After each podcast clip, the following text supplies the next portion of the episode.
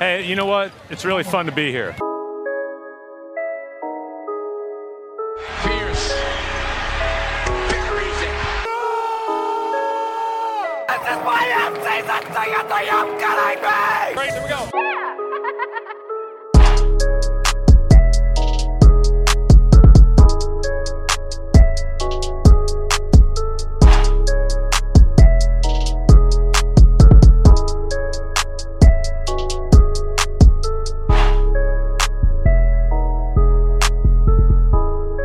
What's up? What's up? What's up? What's up? How are we doing? How are we doing? And welcome to episode number 35, the Reggie Lewis episode of the Banner Banter podcast. I am your host and favorite Boston Celtics season ticket holder, Timmy G.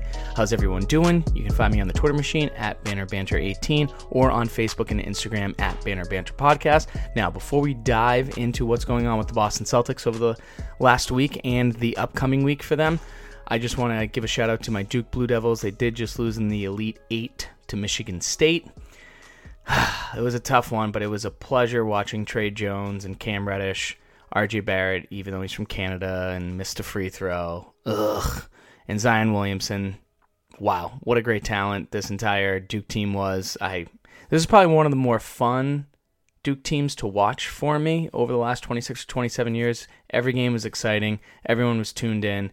And I feel like this was one of the least hated Duke teams in a while because I feel like you really can't hate Zion Williamson. He's been like my third favorite Duke player to watch all time. JJ Redick, Grant Hill, and then Zion. I'm not saying JJ Redick is the best Duke player of all time. All I'm saying is I thoroughly enjoyed watching JJ Redick play, but I think we can all agree that Grant Hill is the best Duke player of all time. All right, but anyways, let's focus on the Boston Celtics. They are currently 45 and 32. They're 4 games behind the 76ers for the 3rd seed and they are currently tied for the Indiana Pacers for the 4th place position in the Eastern Conference. Now, why are they 4th? Well, because they won this past Friday night against Pacers, so they have the first tiebreaker, which is head to head. And then we play them this upcoming Friday, which, if the Celtics win, that's another huge thing. And then if the Celtics lose, then there's a bunch of different NBA tiebreakers, which we will get into next week if needed. But Interesting little note here the 76ers did announce that Joel Embiid is out for the next three games. He will not be part of the 76ers road trip due to knee tendonitis. So it'll be very interesting to see how the 76ers play without him on the road towards the end of the season. But let's focus on the Celtics schedule and the Pacers schedule, why the four seed is so important, etc., etc. So right now, the Celtics will have Miami at home, Miami on the road, Pacers on the road, Magic at home, and Wizards on the road to close out the season. The Heat are currently the eighth seed. They're half game up on the Orlando Magic. So basically, the Celtics have five games left, and four of them are against playoff teams. Technically, you know, you could say the Magic are a playoff team because they are fighting for a playoff spot, and the Wizards, they're out of contention. So, the combined record of all of those teams that the Celtics are playing are 190 and 193, which is going to be the 13th toughest schedule remaining out of all the NBA teams. And then you have the Pacers. They have the Pistons at home, Pistons on the road, Celtics at home, Nets at home, and the Hawks on the road to close out the season. Now, Pistons, playoff team, Nets, playoff team, Celtics, playoff team, Hawks out of it. So the Pacers also have four games against playoff teams. The Pistons are currently half game up on the Brooklyn Nets, who the Celtics just lost to for the sixth seed. Their combined record is 189 and 193, all those teams combined. So I think that's like the 14th, it's either the 14th or 15th toughest schedule left, according to Tankathon.com in the NBA. Now, this is why the four seed is so important. Number one, the Pacers and Celtics both suck on the road. The Pacers are 17 and 22 on the road, five games below 500. That's really bad. And then the Celtics are 18 and 20. Not ideal. The Pacers are very, very, very good at home. 28 and 10 so far this season with four games remaining at home. I, I'm sorry, three games remaining at home. It's very good. The Celtics are 27 and 12 at home. You need home court. The Pacers are really good. You do not want to play a game seven in the first round in Indiana. You don't. You just don't want to do it. So I'm going to be stressing over the next couple weeks why the four seed is so important for the Boston Celtics, okay? And that's why you need home court. The players talk about it all the time. TD Garden's a great place to play. The playoff atmosphere around here is unbelievable. Then give us home court, at least in the first round, since you couldn't do it for the second, third, and most likely NBA Finals if the Celtics do get there. Now, before we get into everything else in the podcast, recap, stud and dud of the week, banner banter investigation, etc., etc., let's focus one last time on the draft pick situation. Grizzlies are currently in the eighth spot, and as I'm recording this, they are probably playing the LA Clippers in LA in about 20 to 25 minutes. They're a half game out of the nine seed. The nine seed, oh, I'm sorry, not the nine seed, the ninth worst record. And obviously that helps the Celtics' chances of getting a fourth first round pick this year. So again, very interesting. Currently, that ninth spot is owned by the Pelicans, and clearly they're not playing Anthony Davis a lot, so that could be a good thing for the Celtics. The Kings were officially eliminated from the playoffs, so obviously, no matter what, as long as the Kings keep losing, Celtics draft ki- draft picks keep getting better, and they're currently in the 13th spot behind the Orlando Magic. And they're all also only a game behind the Hornets and the Lakers. So if the Hornets go on a little bit of a run, I think the Hornets playing the the Warriors right now, the Lakers going a little bit of a run, and the Kings kind of suck towards the end of the year. Celtics might have a top 10 pick. Who knows? Who knows? Just keep just keep an eye on it. Celtics then have the 21st overall pick and the Clippers pick because the Clippers clinched playoff spot. That was a lottery lottery protected pick. They have the 22nd pick. So, if the Grizzlies do get the ninth pick, which would then go to the Celtics, you're looking at DeAndre Hunter from Virginia, Nassir Little from UNC, Grant Williams from I'm sorry, Nassir Little from UNC, Grant Williams from Tennessee, and then Tre Jones from Duke on one of the mock drafts that I saw. So very interesting to see. Now, now that all the draft picks, NCAA tournament, and standing talk is over, let's let's switch it up and go into the stud and dud of the week right away. Let's go. And now it is time for the Celtics stud and the Celtics dud of the week.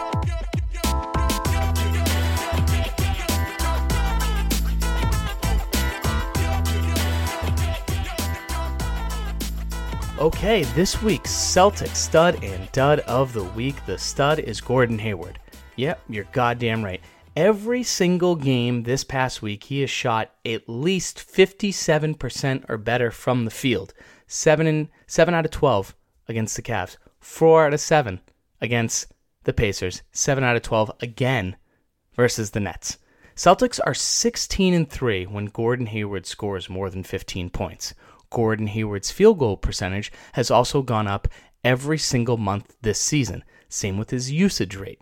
This is very important information for you to put into your dome piece, especially for all the Gordon Hayward haters out there, okay? Gordon Hayward is an important part to this playoff team. Should he be in the starting lineup? I don't think so. And we'll get into the Aron Baynes, Al Horford, double twin tower starting lineup later on in the podcast.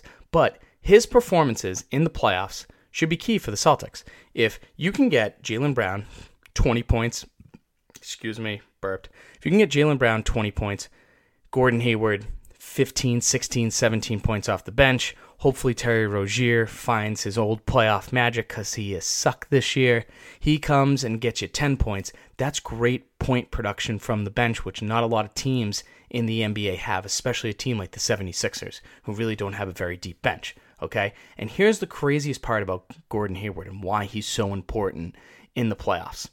If the Celtics do end up being the five seed and they have to go on the road and play Indiana, who is, like I said, 28 and 10 at home. When Gordon Hayward scores 14 or more points on the road, the Celtics are 10 and 1. Think about that, folks. 10 and 1 when Gordon Hayward, an NBA veteran, scores more than 14 points on the road. That is going to be vital for the Celtics in the playoffs. 1000%. You and you can't argue with me there. You can't. Men lie, women lie, numbers don't. Thanks, Jay-Z. And by the way, reps, rest in peace to Nipsey Hussle, who was shot and killed today. I really liked his last album, Victory Lap. Check it out. It's pretty good. Anyways, so Gordon Hayward, he's your stud this week. Very consistent all week, improving by the second, and that's what this team needs. And he even said after the Nets game, you know, he can see the floor better.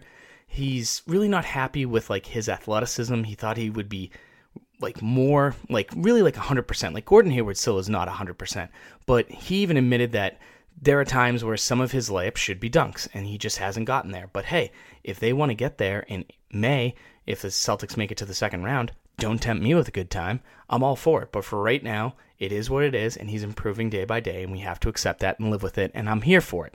Now, the dud of the week is Brad Wanamaker. Why why am I mentioning Brad, Brad Wanamaker since he really didn't play a lot this week? Well, let me tell you. Brad Wanamaker against the Nets on Saturday played a riveting 12 minutes and 54 seconds, okay? So far in this podcast, it's been about 11 minutes or so, give or take, all right? So he has played, let's just say, 90 seconds more than the length of this podcast so far. And he got six fouls and fouled out. How do you foul out off the bench in the third quarter after playing less than 13 minutes? That's literally having a foul every two minutes. Or if you, for those people who enjoy simple math, that is five full 24 second shot clock violations. At the end of each one, you get a foul. Are you for real? And he was having a great game too. He went three or three from the field. He was a plus 13. Terry Rozier started in the game because Kyrie didn't play, and Terry Rozier was a minus 27. So he was 40 points better than Terry Rozier, technically. But he fouled out in the third quarter, playing less than 13 minutes in three quarters. That's insane. How do you even do that? Like, that's impressive. like, six fouls in 13 minutes. Like, Kelly Olynyk would see that and be like, not bad, my friend. I couldn't even do that, and I sucked. But it just absolutely unbelievable. So, Brad Wanamaker is your dud this week, and Gordon Hayward is your stud. Now let's recap the Cavs, Pacers, and Nets games right now. The Celtics beat the Cavs 116 to 106 on Tuesday night after Jayson Tatum. Remember what I said in episode 34? Maybe the Cavs game is where Jayson Tatum can kind of get his groove back. You know, like Stella. You know how Stella got her groove back. Was Whitney Houston in that movie, or did she just have a theme song for it? Anyways, rest in peace to Whitney Houston, but he, that's here nor there. But Jayson Tatum got his groove back 21 points. 21 points. He was the leading scorer for the team. He looked great. He played great, and he wanted the basketball. He wanted to be the best player in the team, and that's something that you need to see from Jayson Tatum because it did not show up against the Nets game, and I'll get into that in a second. Now, the best part about this Celtics game for me, and I know it's the Cavs, and I know the Cavs suck, and I know Tristan Thompson did terrible things to Khloe Kardashian. How could you? And Kevin Love's back, and Sexton's there, etc., etc., but they only allowed one quarter of 30 points or more. Mm-mm-mm. Love that. That's what you need some defensive confidence. It was in the third quarter, and that's okay, but they only allowed 30 points in one quarter. So, round of applause to the Boston Celtics for there. Now, one thing that I I found very interesting in this game is Brad Stevens changed the starting lineup. No Kyrie, Kyrie didn't play, and it was Terry Rozier, Marcus Smart, Jayson Tatum, Al Horford, and Aron Baynes. So Marcus Morris went to the bench. I'm okay with that. And Jaylen Brown, Terry Rozier, take notes. He took it like a veteran, didn't say anything about it. He nut up, he shut up, and he played basketball. That's what I love to see. Now, Morris's knees aren't that great. He had issues at the end of last year. He's playing a lot more minutes this year than he did last year. And if he wants to be the third scoring option off the bench, kind of like he's technically, I would say, like the fourth scoring option right now as the starter, I feel like if you were to put the ball in someone's hands, would you want it to be Marcus Smart shooting a Marcus Morris? You're going to choose Marcus Morris, or at least I would right now. Stand by your man. But I feel like Brown being the number one option, Hayward being the number two option, and then Marcus Morris being the number three option, and then that takes so much pressure off of Terry Rozier since he's nowhere to be found this year. I feel like that's a good thing for this basketball team. Now, another great thing about this Cavs game, because let's be honest, there really wasn't a lot to talk about. I mean, the Celtics went in, they should have won, they did win, simple as that. But Marcus Morris, I thought, I mean, Marcus Smart played I, I think one of like his top five best games ever as a member of this Boston Celtics team. Just not like this season, but like ever. He was a plus 18, 8 of 14 from the field, six boards, four assists, three steals. To me, performances like that, that's worth your $12 million a year right there. That contract that he signed this summer. It was just a great game. He was a true leader out on the court, running the offense because sometimes Terry Rozier cannot do that. But I was very impressed with Marcus Smart that game. And I feel like Marcus Smart kind of needed a game like that because his shooting as of late has been eh, not not ideal, but it but it's been good enough. But it has to continue going into the playoffs. It really and truly does. But the biggest game of the week was Friday night. Indiana Pacers came to TD Garden. They won with a half second left to go, thanks to Kyrie Irving in overtime. Wasn't no, it wasn't in overtime. It was the fourth quarter. Whew, what a game! What it was absolutely crazy. Again, the Celtics started Aron Baynes and Al Horford next to each other, which makes a lot of sense. It really does. Al Horford can guard Thaddeus Young. Thaddeus Young's maybe a little too quick, but Aron Baynes can cover Miles Turner, and it's it's crazy to to think about because the Celtics are 19 and 5 when Aron Baynes plays 15 minutes or more. And then when he plays 14 minutes or less, they're 26 and 26. So it makes a lot of sense. I'm sorry, they're 26, 26. I forgot the I forgot to calculate the Nets game, and I think he only played he played 17 minutes in the. So yeah, the Celtics are 19 and six. Look at this math on the math on the fly. The Celtics are 19 and 6 when Aron Baynes plays 15 minutes or more. That's that's pretty good. So I understand why Aron Baynes needs to start. He should start against the Pacers, but that doesn't mean he should be starting against every single team in the playoffs. Because if you put him up against the Nets, I mean uh, the Bucks in round two, if the Celtics do make it that far, you you can't have Baynes and Horford out there with Giannis because they can go super super small. If Brook Lopez is out there, sure. If it's Brook Lopez, Giannis, sure. I I I can deal with that. But Aron Baynes, like if the 76ers and the Celtics end up playing each other in the, in the Eastern Conference Finals, if if if you can't have Aron Baynes out there because the the 76ers could go super athletic for their starting lineup, you know, like you would have Simmons, Redick, Harris, Butler, Embiid. You put Horford on Embiid, who you you can't put Aron Baynes on Tobias Harris or Jimmy Butler or Ben Simmons or JJ Redick. It, it just doesn't work out. But for the Pacers series, I understand why it makes a lot of sense, and it did work out. There's absolutely no doubt about it. He ended up with 13 points and 13 boards. He had one nice little dunk, little posterized dunk on Miles Turner with the left hand. It was Aron Baynes played great in this game and it showed why he's needed in the starting lineup for this specific matchup. It made a lot of sense. And I thought the Celtics did a great job of Miles Turner overall. He he I really thought he was going to kill him on the boards. He didn't. And he the one of the biggest issues with Miles Turner, I think, is he's very good at pick and pop. Not the pick and roll to the basket, and Aron Baynes isn't the best defender when it comes to pick and pop. You saw that with Jokic against the Nuggets. You can see that um, against Brook Lopez with the Bucks, and you can see it with Miles Turner. If Miles Turner can stick a couple threes off a pick and pop, that's a problem because Aron Baynes can't recover quick enough. So that's the issue. Yes, he's physical. Yes, he's good on defense. But if you take Aron Baynes outside like the free throw line, he's not a really good defender, and he's not quick enough to recover off a pick and roll or a pick and pop. So that's why it's a little nerve wracking having him in the starting lineup, or at least when Miles Turner is out there. But I thought they did a great job of Miles Turner throughout that entire game.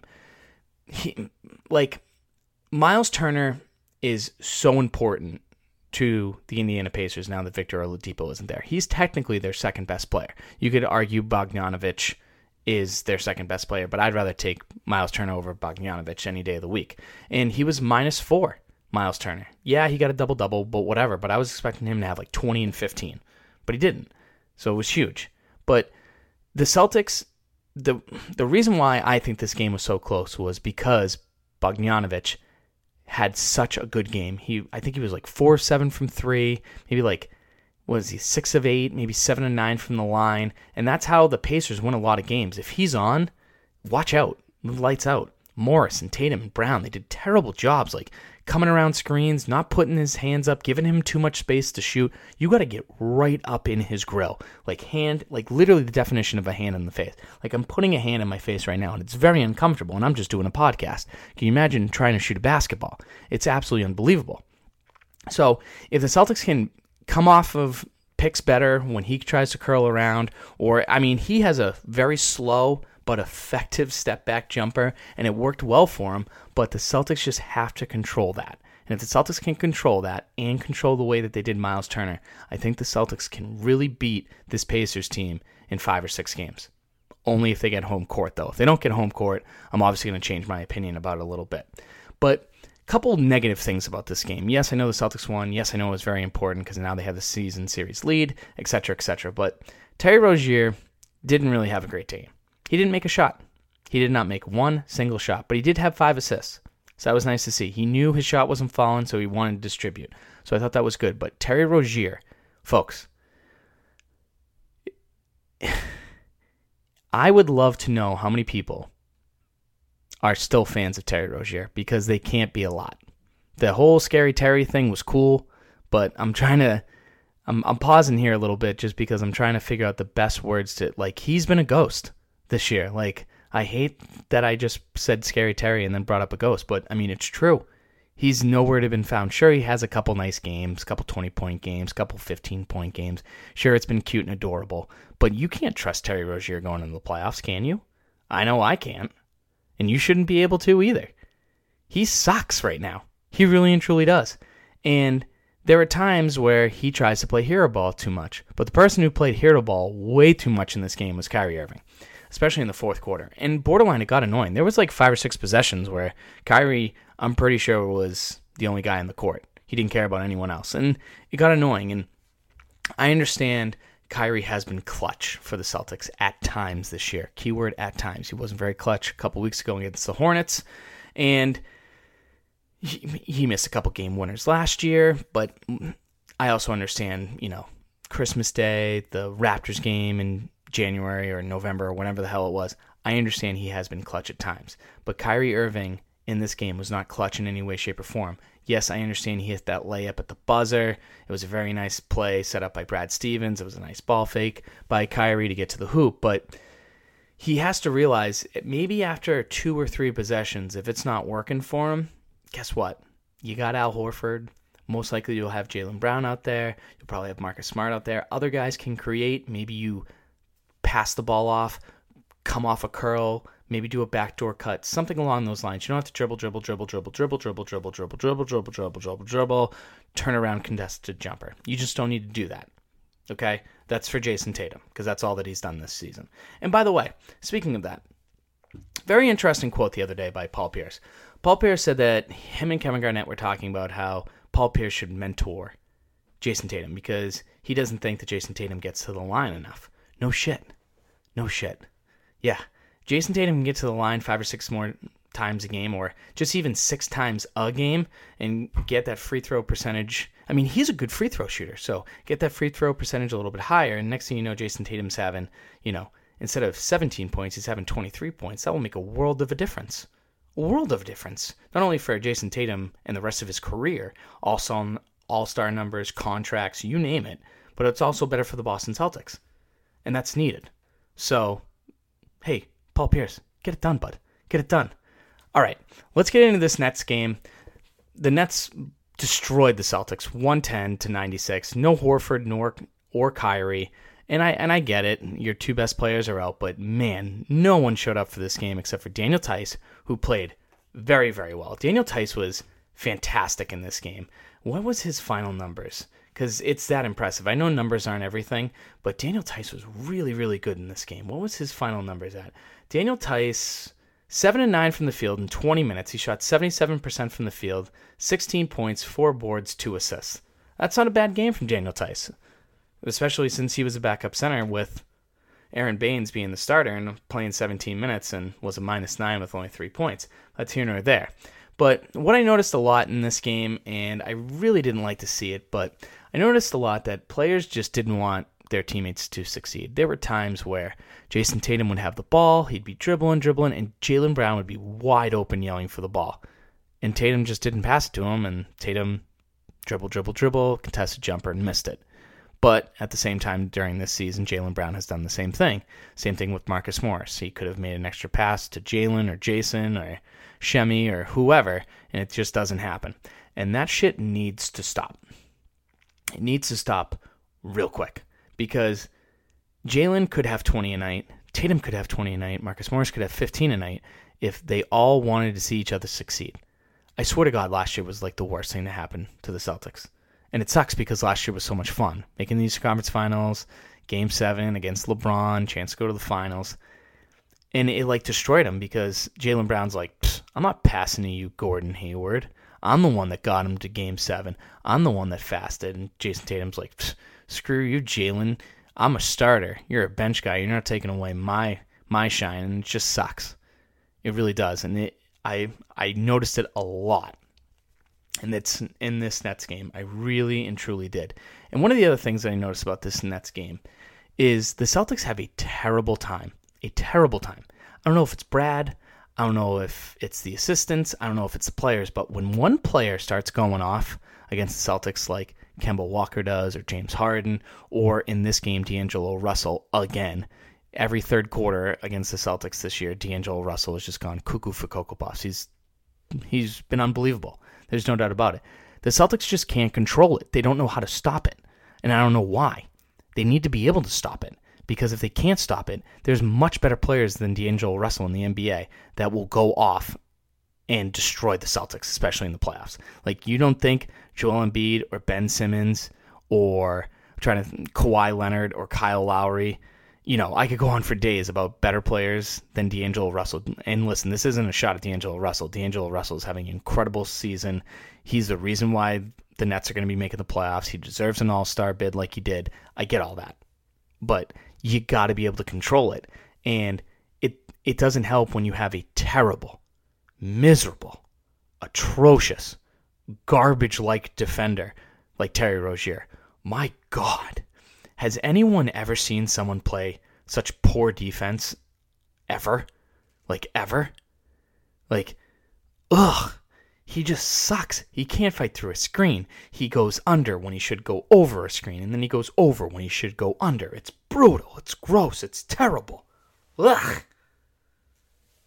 It drives me nuts.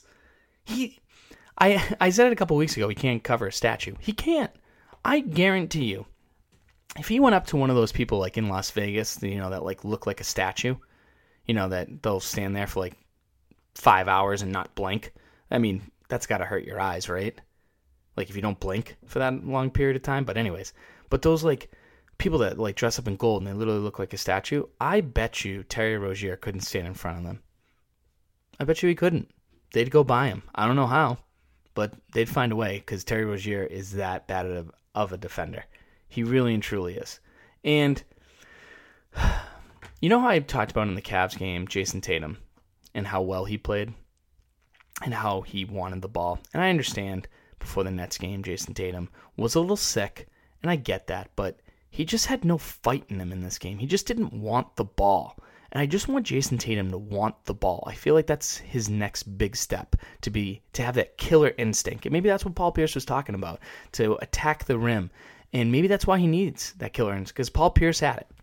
No doubt about it. And I'm not being biased because this is Celtics podcast, but Paul Pierce had no problem attacking the basket, getting fouled, throwing a dunk on someone. Tatum's so athletic. He's so long. He needs to attack the rim, and he's such a good free throw shooter. So I'd rather have you get hit on the arm, miss a you know miss a layup, than have you take 22 dribbles and take a step back contested and brick it. That's that's just what what I want to do. It it it's just I know I just stuttered there like it, it, it, but it just makes so much sense if Jayson Tatum would just have that killer instinct and he doesn't. But you know who does have that killer instinct that probably shouldn't have that killer instinct is Marcus Morris. There is no way that Marcus Morris, I don't care who's out. I don't care if Kyrie's out. I don't care if Horford's out. Gordon Hayward had the most shots on the team 12 shots. Second, Marcus Morris. That should not happen. He should not have more shots than Jayson Tatum. He shouldn't. And listen, stand by your man, Marcus Morris. I'm here for it. I've said it from day one this year. He's going to be a very important part to this team. And I understand that he had a slump. you know, I was trying to find the best word to say for it, but he had a slump in March, no doubt about it. But he's gotten better. He really and truly has. And I'm not joking because it's April Fool's Day. I think Marcus Morris has gotten better over the last couple weeks. Not great like he was at the beginning of the year, but he's he's an important part to this team. But he shouldn't be taking a, the second most shots. He shouldn't. And and remember, this hasn't happened. This isn't like the first time it's happened. It's it's happened a lot. Jayson Tatum, if the Celtics believe in this kid so much, then he needs to be taking more shots than Marcus Morris. Simple as that. Case closed. All right, let's preview the upcoming four games this week for the Boston Celtics. Tonight, at home, 7:30, TD Garden against the Miami Heat. Wednesday, 7:30 in Miami against the Miami Heat. Friday, 8 p.m. on the road against the Pacers, and then Sunday, 7:30 at home, the last home game of the season for the Boston Celtics against the Magic. This will be the last time that Dwyane Wade plays at TD Garden tonight. Now, as much as I dislike D Wade for what he did to Rajon Rondo, that dirty play where he uh, dislocated his elbow, do you guys remember that? They both went for the loose ball. It was kind of like a dirty play. As much as I dislike that he did that, and part of the whole, you know, big three with LeBron and Chris Bosh and all that, he's a first ballot Hall of Famer, and you have to respect him. I mean, 17 seasons. He's made 196 million dollars in contract money. I think he's like a 12 or 13 times All Star. He's been elected to the NBA um, All NBA teams like seven or eight times. He's even been on the All NBA team defense. Like I didn't, I, I was looking that up and I was like, oh, that's pretty impressive. You know, his performance in the 2006 NBA Finals against the Mavs was bananas, absolutely bananas.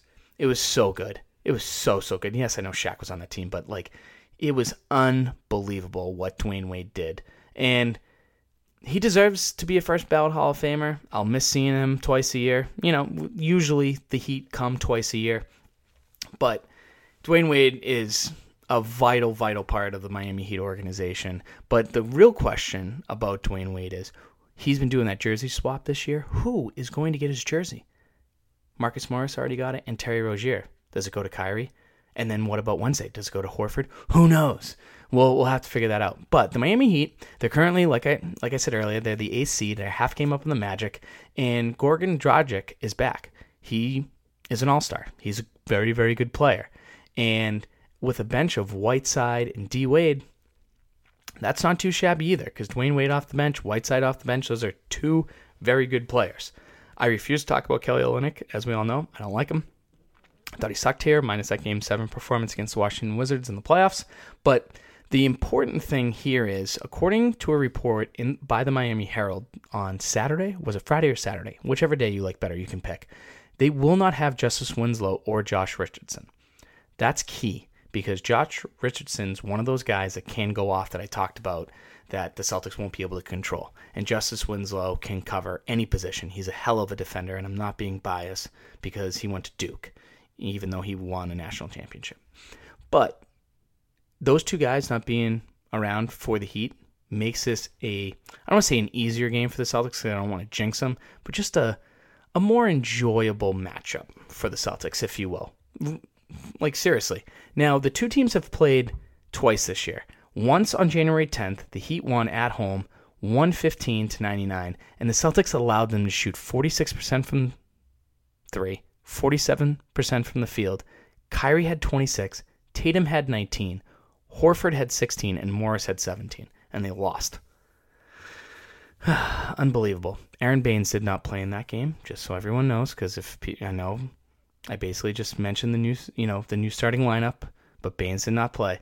And then the most recent time that these two that these two teams played was January 21st at the Garden. Celtics won 107 to 99, and the starters played so well in this game. At one point, the Celtics were up 22 points, and then Brad Stevens brought in the bench and kept them in too long. They cut it down, and luckily, the Celtics won 107 to 99.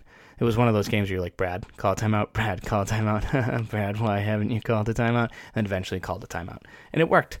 But this Heat team pretty good. Not a great matchup for the Celtics, but obviously without Justin Winslow or Josh Richardson is key. At least Monday night. Wednesday night, both of those guys could be back at home. They'll still be fighting for a playoff spot. It's not going to be some late season type game like if you're in the one seed and this team's fighting the eight seed, you just take a couple days off. It's not going to be like that. Celtics have to kind of flip the switch now, maybe at least put their hand on the switch. Maybe not, you know, flick it up, but at least have your hand on it, be ready to go with it. Because Friday night is the big game. Friday night, 8 p.m. in in in Indiana against the Pacers. You, everything that worked last Friday has to work this Friday. You got to control Turner, keeping your eye out for Bogdanovich. Sabonis didn't have a huge game. I thought the Celtics did a good job with him as well. They were physical with him. He doesn't like when teams are physical. Wesley Matthews got hurt earlier in the game last week. I think he like tweaked an ankle or banged someone's knee and he was out, but he's a sharpshooter and he could definitely ruin the Celtics' day. So keep an eye out on him. But don't let someone like TJ Leaf off the bench, like TJ Leaf, like what a terrible name. You can't let him score double digits. He played 12 minutes and scored like 12 points. You can't you can't let him do that. So please, folk like the fact that you have to say, "Hey, try and control TJ Leaf." just shows how bad the bench defense can be sometimes for this team. But they got to treat this game like a playoff game. They really do. Win this game, and I, I think if you win this game, you get home court. For real. If you can split against, the way I look at it is like the Pacers and the Pistons are going to split. The Heat and the Celtics are going to split. So then it all comes down to this game because I'm not worried about the Wizards game, and the Magic game might be tough, but I'm not worried about the Wizards game at the end of the year. I'm not worried about the Pacers Hawks game at the end of the year. So if you guys end up in a tiebreaker with the Pacers, you're up three to one. Win this game on Friday. Win this game on Friday. Rebounding. You have to out rebound this team. Cut down on the turnovers. I think they got 12 or 13 turnovers, maybe even 14 turnovers last Friday. Get that down to like 10. Make it happen. Make it happen. Win that basketball game. And then Sunday night, April 7th, 7:30, TD Garden. It's Duke night at the Garden. Woohoo. First 5,000 people get a Kyrie bobblehead that walk in. Final home game of the regular season. They always give out cool giveaways and prizes and stuff and if you haven't been to a Celtics game this year, it's usually probably one of the cheaper tickets. You should go.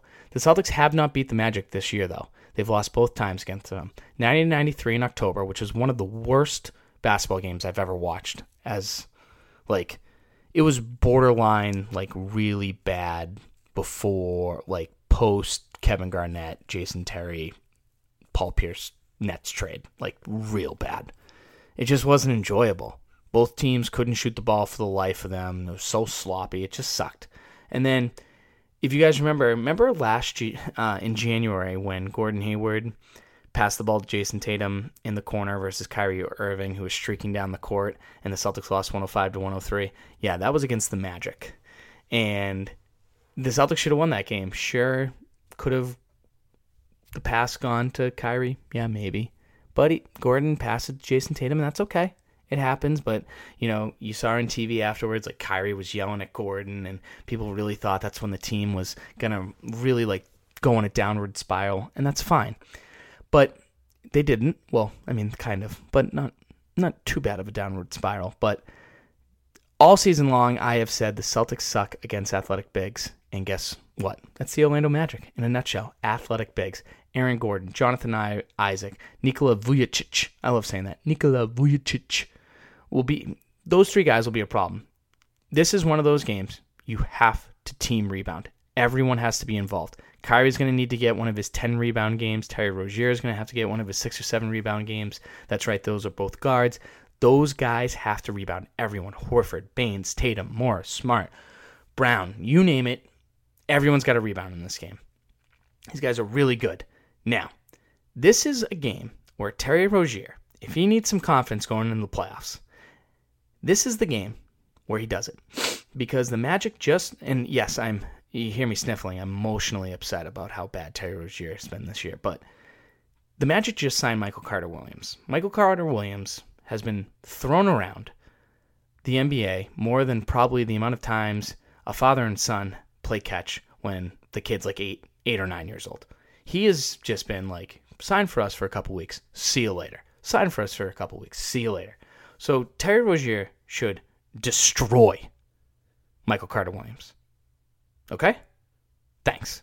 Make it happen, Terry Rozier. Make it happen. The last thing I have to say about the Orlando Magic is hey, Terrence Ross and Evan Fournier, please don't get hot because you guys are very streaky shooters. And once you guys get going, you guys can't get going. So that means someone like Marcus Smart has to control Evan Fournier.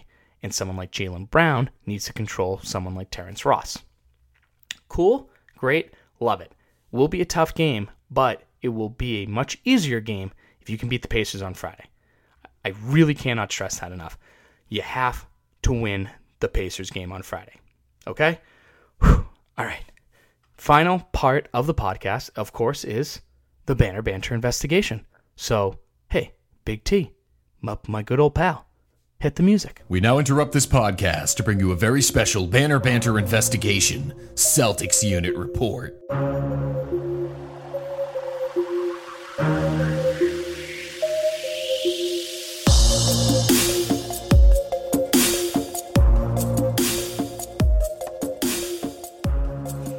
Okay, this week's Banner Banter investigation is about the late and great Reggie Lewis. Now, I say that because I'd like to dedicate this podcast to Reggie Lewis. Rest in peace. He is not actually your Banner Banter investigation, it's just who I'm dedicating this segment and podcast to.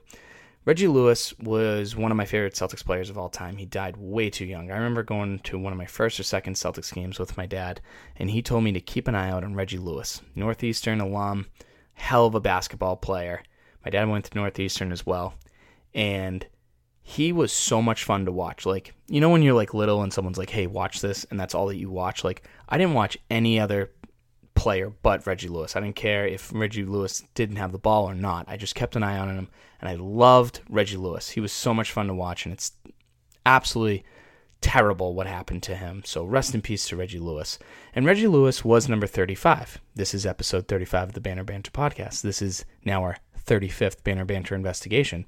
And the first player to ever wear the number 35 for the Boston Celtics was Paul Silas. Paul Silas, not Cyrus. Paul Silas. He played in the NBA from 1960 to 1980. He played over 1,250 games, 11,000 points, 12,000 boards, 2,500 assists. And then he coached from 1980 to 2012. So what? That's a 16 year playing career, 22 years coaching, like uh, I'm sorry, 32 years coaching. So literally almost 50 years being part of the NBA. Absolutely incredible. He was the head coach for five different teams from 1980 to 2012, but technically only three. And let me explain. So he coached the San Diego Clippers, no longer exist, but they were back in the day. He coached the first two years of LeBron for the Cleveland Cavaliers. And then he coached the Charlotte Hornets, the New Orleans Hornets, and the Charlotte Bobcats, which technically are all the same organization.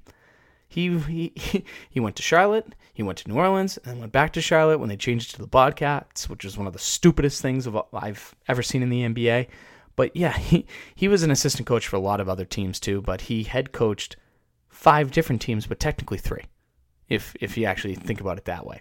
So where where did he start his his play? I always try and mention that because I always think it's cr- crazy to see where these type of NBA all time greats like Paul Silas actually went. He went to Creighton. That's where like Doug McDermott went, Dougie McBuckets, and he was drafted by the St. Louis Hawks in 1964.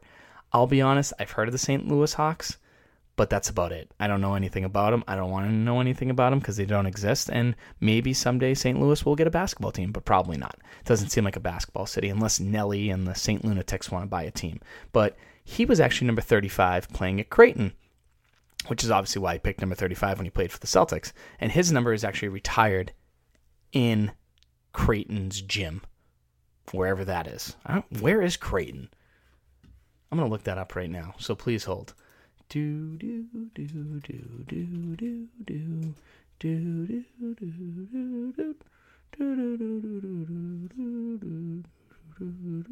Oh, it's in Nebraska. Okay. Anyways, moving on.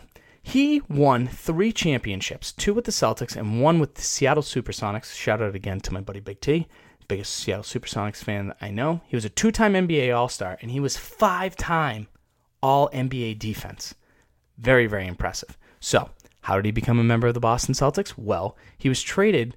So, when he was originally drafted by the St. Louis Hawks, he was traded five years after he got drafted to the Phoenix Suns for Gary Gregor. What a name, huh? I feel like it should be Gary Gregory, but it's Gary Gregor. And then three years after that, he was traded for Charlie Scott. And Charlie Scott is actually who we did our 13th Banner Banter investigation about uh, back on episode 13. Look at that. Circle of Life, Naz Sepenya. Played here for three years. And this is crazy. In his 47 playoff games, if you were to base his stats per 100 possessions, he averaged 11 points and 15 rebounds per game. That's insane. And then this is the craziest part about Paul Silas, and I'll and I'll leave it to you at this. Paul Silas, in his four years playing for the Boston Celtics, he got 1,047 offensive rebounds in four seasons. Al Horford, in his three seasons in the Boston Celtics uniform, 312. So literally, 700 plus more offensive rebounds than Al Horford. And sure, he has an extra season, but you don't get 700 offensive rebounds in one season. It's absolutely crazy when you actually think about that. So, like, as much as I love Al Horford and I believe Al Horford's very good and he's better than average, but the fact that you only have 312 offensive rebounds in three seasons, but Paul Silas has 1,047 in a time where the league was much more physical. Absolutely banana land. Absolutely crazy. But that's it of this week's version, or version, or yeah, whatever. Yeah, this week's version of the Banner Banter podcast. Episode number 35 is in the books. Thank you guys so much for listening. Whether it's on Spotify, Google Play Music, iTunes, Apple Podcasts, Podbean, Stitcher, you name it. Send me an email if you'd like, ban- at bannerbanterpodcast at gmail.com. Find me on the Twitter machine at bannerbanter18 or Facebook and Instagram at Banner Banter Podcast. Big game on Friday night. Remember, 8 o'clock on the road against Indiana. We need that four seed. Toodles and noodles, X's and O's. Bye bye. Sorry, but I'm gone. I'm history. And I dedicated my life to the Boston Celtics. I dedicated my life to the fans of Boston. I did my very best to please each and every one of you. Good night.